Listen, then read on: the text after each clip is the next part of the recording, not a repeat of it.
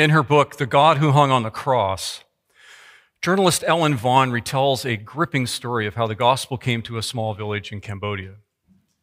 In September of 1999, Pastor Tui Sang, which is not his real name, traveled to Kampong Thom province in northern Cambodia. Throughout that isolated area, most villagers had cast their lot with Buddhism or Spiritism. Christianity was virtually unheard of.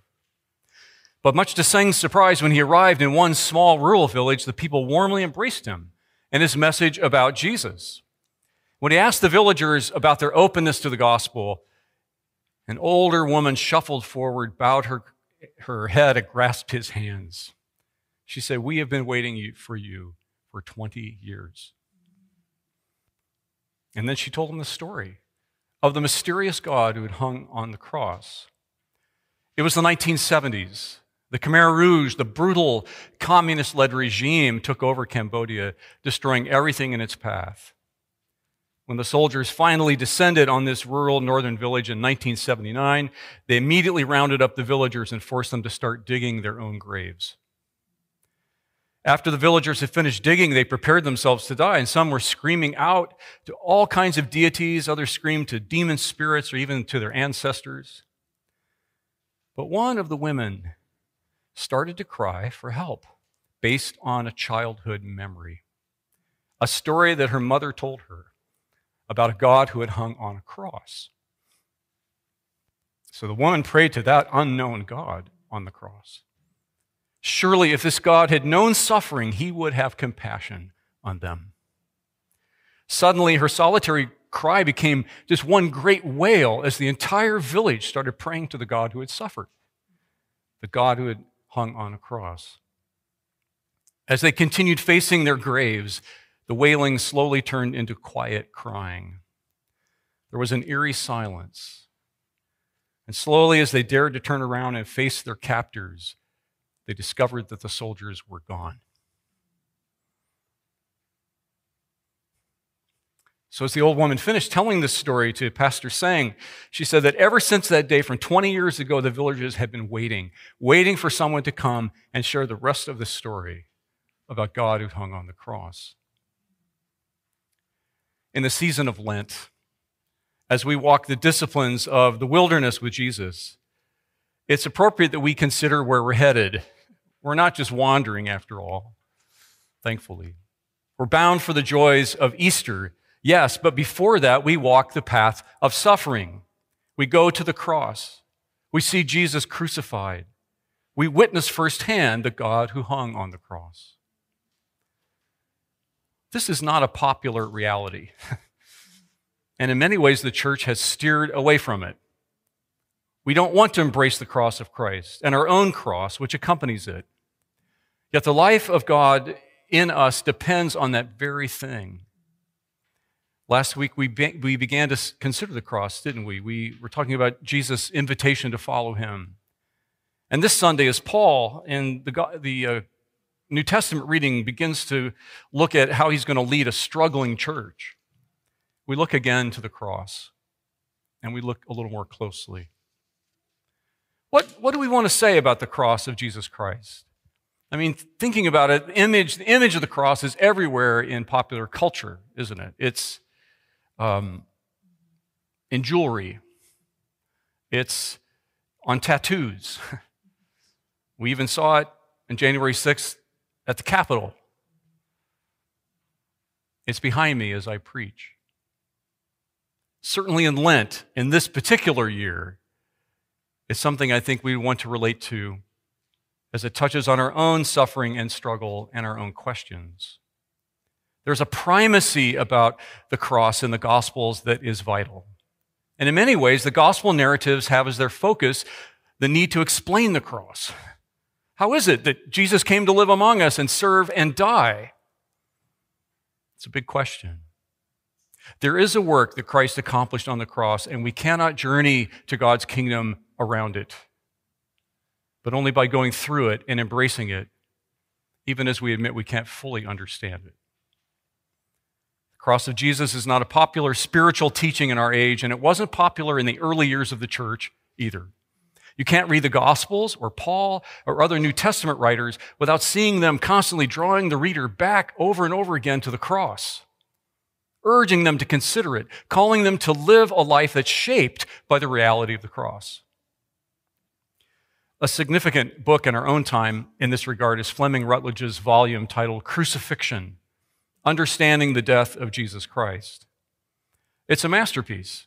It took her many, many years to write. And she reflects that it was actually her first assignment as an Episcopal priest back in 1981 that had a lasting influence on her in this regard. She arrived at Grace Episcopal Church in New York City, brand new clergy person. And that church was enjoying a real vibrant, youthful uh, re- renewal and, and really revival thanks to the consistent preaching on the cross that had been offered in the 1970s by the church's rector. Christopher FitzSimons Allison. Now, won't surprise Debbie. Fitz was actually a friend of mine later. I got to know Fitz. And he was instrumental in the founding of the Anglican mission, of which this church was a part. So, in a way, I see our connection to his life of preaching around the cross as really important to our own journey. And in her book, Rutledge declares this as sort of a, a summary statement. She says, Crucifixion is the touchstone of Christian authenticity, the unique feature by which everything else, including the resurrection, is, giving, is given its true significance. I'll read it again. Crucifixion is the touchstone of Christian authenticity, the unique feature by which everything else, including the resurrection, is given its true significance. Now, in just a few minutes on a Sunday morning, and I, it will be just a few minutes, we're limited in the treatment that we can give to this topic. It's so rich, so full. It's seen 2,000 years of development and debate. But we can say a few things, and we need to. It's important that we not neglect the cross. This is the purpose of the incarnation. It's why Jesus came to be with us, why God came to us in Jesus. Many would encourage us today to just look at Jesus' life and then look at the resurrection. But how can we do that without the cross itself? And also, everything in the life of Jesus is related to the cross. The way he lived, the way he interact, interacted with others, his healing, his teaching. Calvary is not a last minute failure, it's not a miscalculation. It's the thing to which everything in the life of Jesus points. His life was shaped by the cross long before Holy Week. And ours is to be shaped in that regard as well. Self giving, totally devoted to God, surrendered beyond all personal considerations. We call that, uh, some have called it cruciform living. In other words, living in the shape of the cross, led by the cross. There's a lot of theology here and many different ways of looking at what actually happened on the cross. It was the holiness and the mercy of God both on display. It was Jesus Christ in our place, in Adam's place. It was judgment on sin, personal and cosmic. It was God's victory over evil and death. It was God acting in love on our behalf many ways of looking at it. And, and I think making room for the variety of interpretations is important because Scripture talks about it in a variety of ways. But St. Ambrose, in the end, helps us in that he declares the cross to be a mystery. He said it's more crucial to know that we are saved by the cross than precisely how.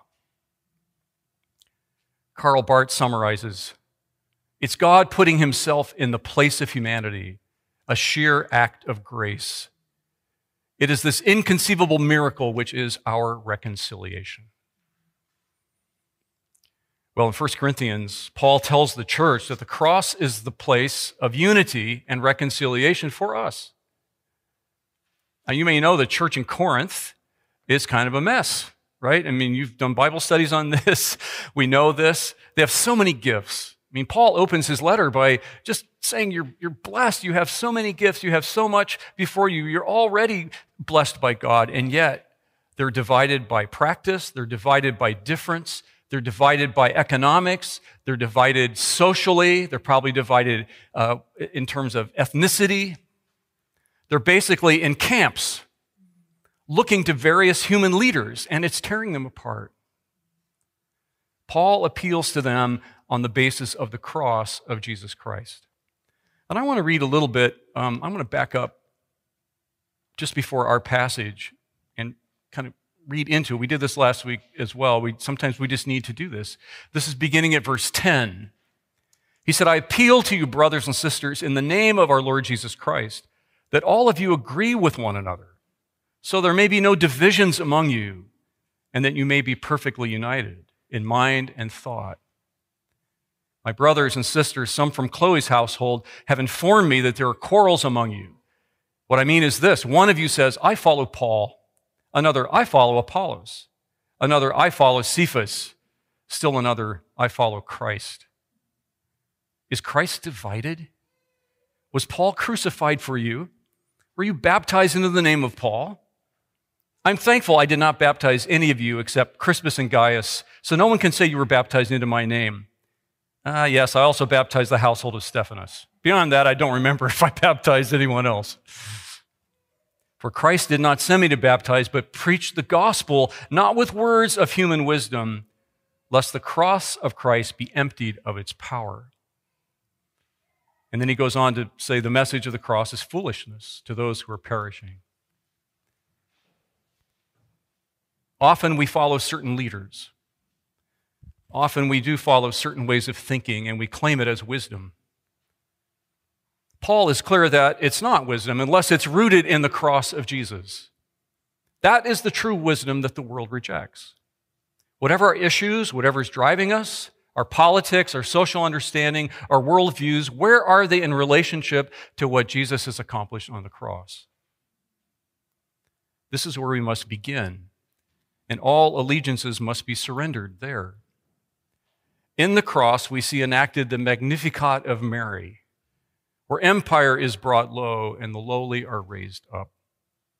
We are reconciled to God and to one another. Our unity in the church, our mission to the world are found here on the cross. And they're affirmed in the resurrection, which is God's great yes to what the cross means. The cross is the great unifier. It is the place of ultimate healing. And we journey there from our various places and positions, open to seeing how it cuts across difference and division. I want to give you some examples of this because I think it's important for us sometimes to, to hear other voices uh, that relate to the things that are so important for us. For instance, James Cone relates the cross to the lynching tree. He said both were public spectacles, shameful events, instruments of punishment reserved for the most despised people in society. Any genuine theology, any genuine preaching of the Christian gospel must be measured against the test of the scandal of the cross. Robert Chao Romero claims that the cross is also very important to the Brown church, that is, the Hispanic church. Because without it, he says, the good news would not be possible he writes this On the cross, Jesus, the incarnate Son of God, paid the price for your sins and mine, and for the sins of the whole world, including my personal sins and the sins of empire. South Asian writer Anusha Atakarola says that the cross, uh, she says this about the cross life doesn't always go our way. But one thing we know and can stand upon Jesus has burst open the gates of life. So we look ahead with great joy. The story of God is one of hope, promise, and life eternal. See, these are different perspectives coming from different places, insights we can learn from along with others down through the history of the church and in our own time. Yet we must know there are not multiple crosses. There is just one cross of Jesus Christ, one place for the healing of our separation, one place for us to be made whole. It is the place of foolishness that is wiser than human wisdom and weakness that is stronger than human strength. For the disciple, you and me, it's a place of humility. It's a place of relinquishment, as we mentioned last week.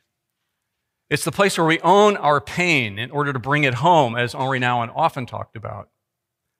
Because Jesus has transformed the cross into a place where suffering is not empty or without purpose.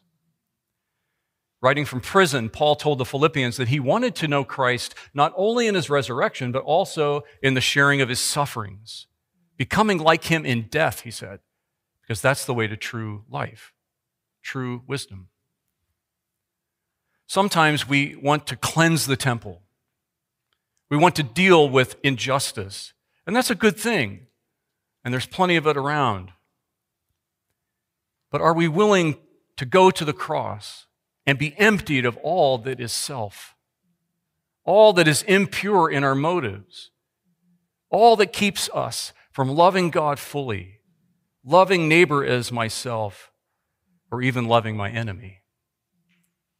As we hear that passage read today, and Jesus is cleansing the temple, and then he mentions his own death see, and his resurrection, those things are tied. His cleansing of the temple is tied to the cross and the work of the cross.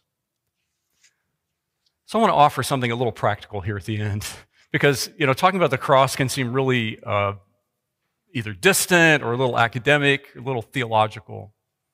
So here's something to maybe remember as, as we wrap up. Louise Penny is a Canadian mystery writer. She writes crime fiction, I mean.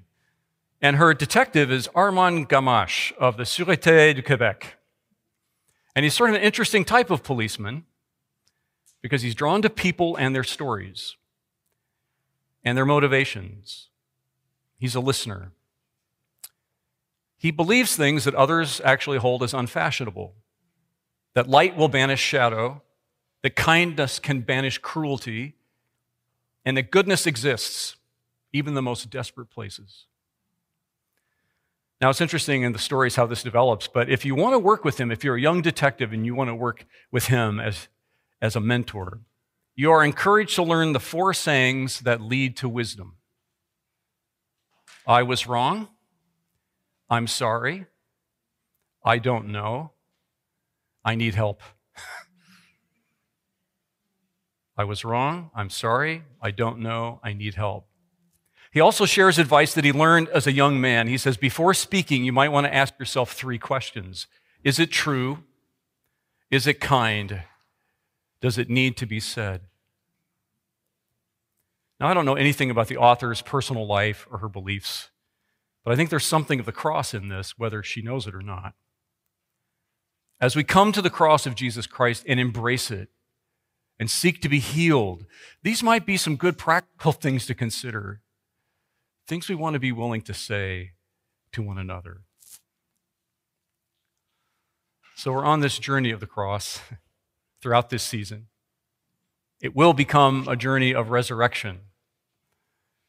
But right now, we continue to walk this way each week. And I, I commend it to us and, and to myself that we would come and kneel at the foot of the cross and let it change us, let it heal us.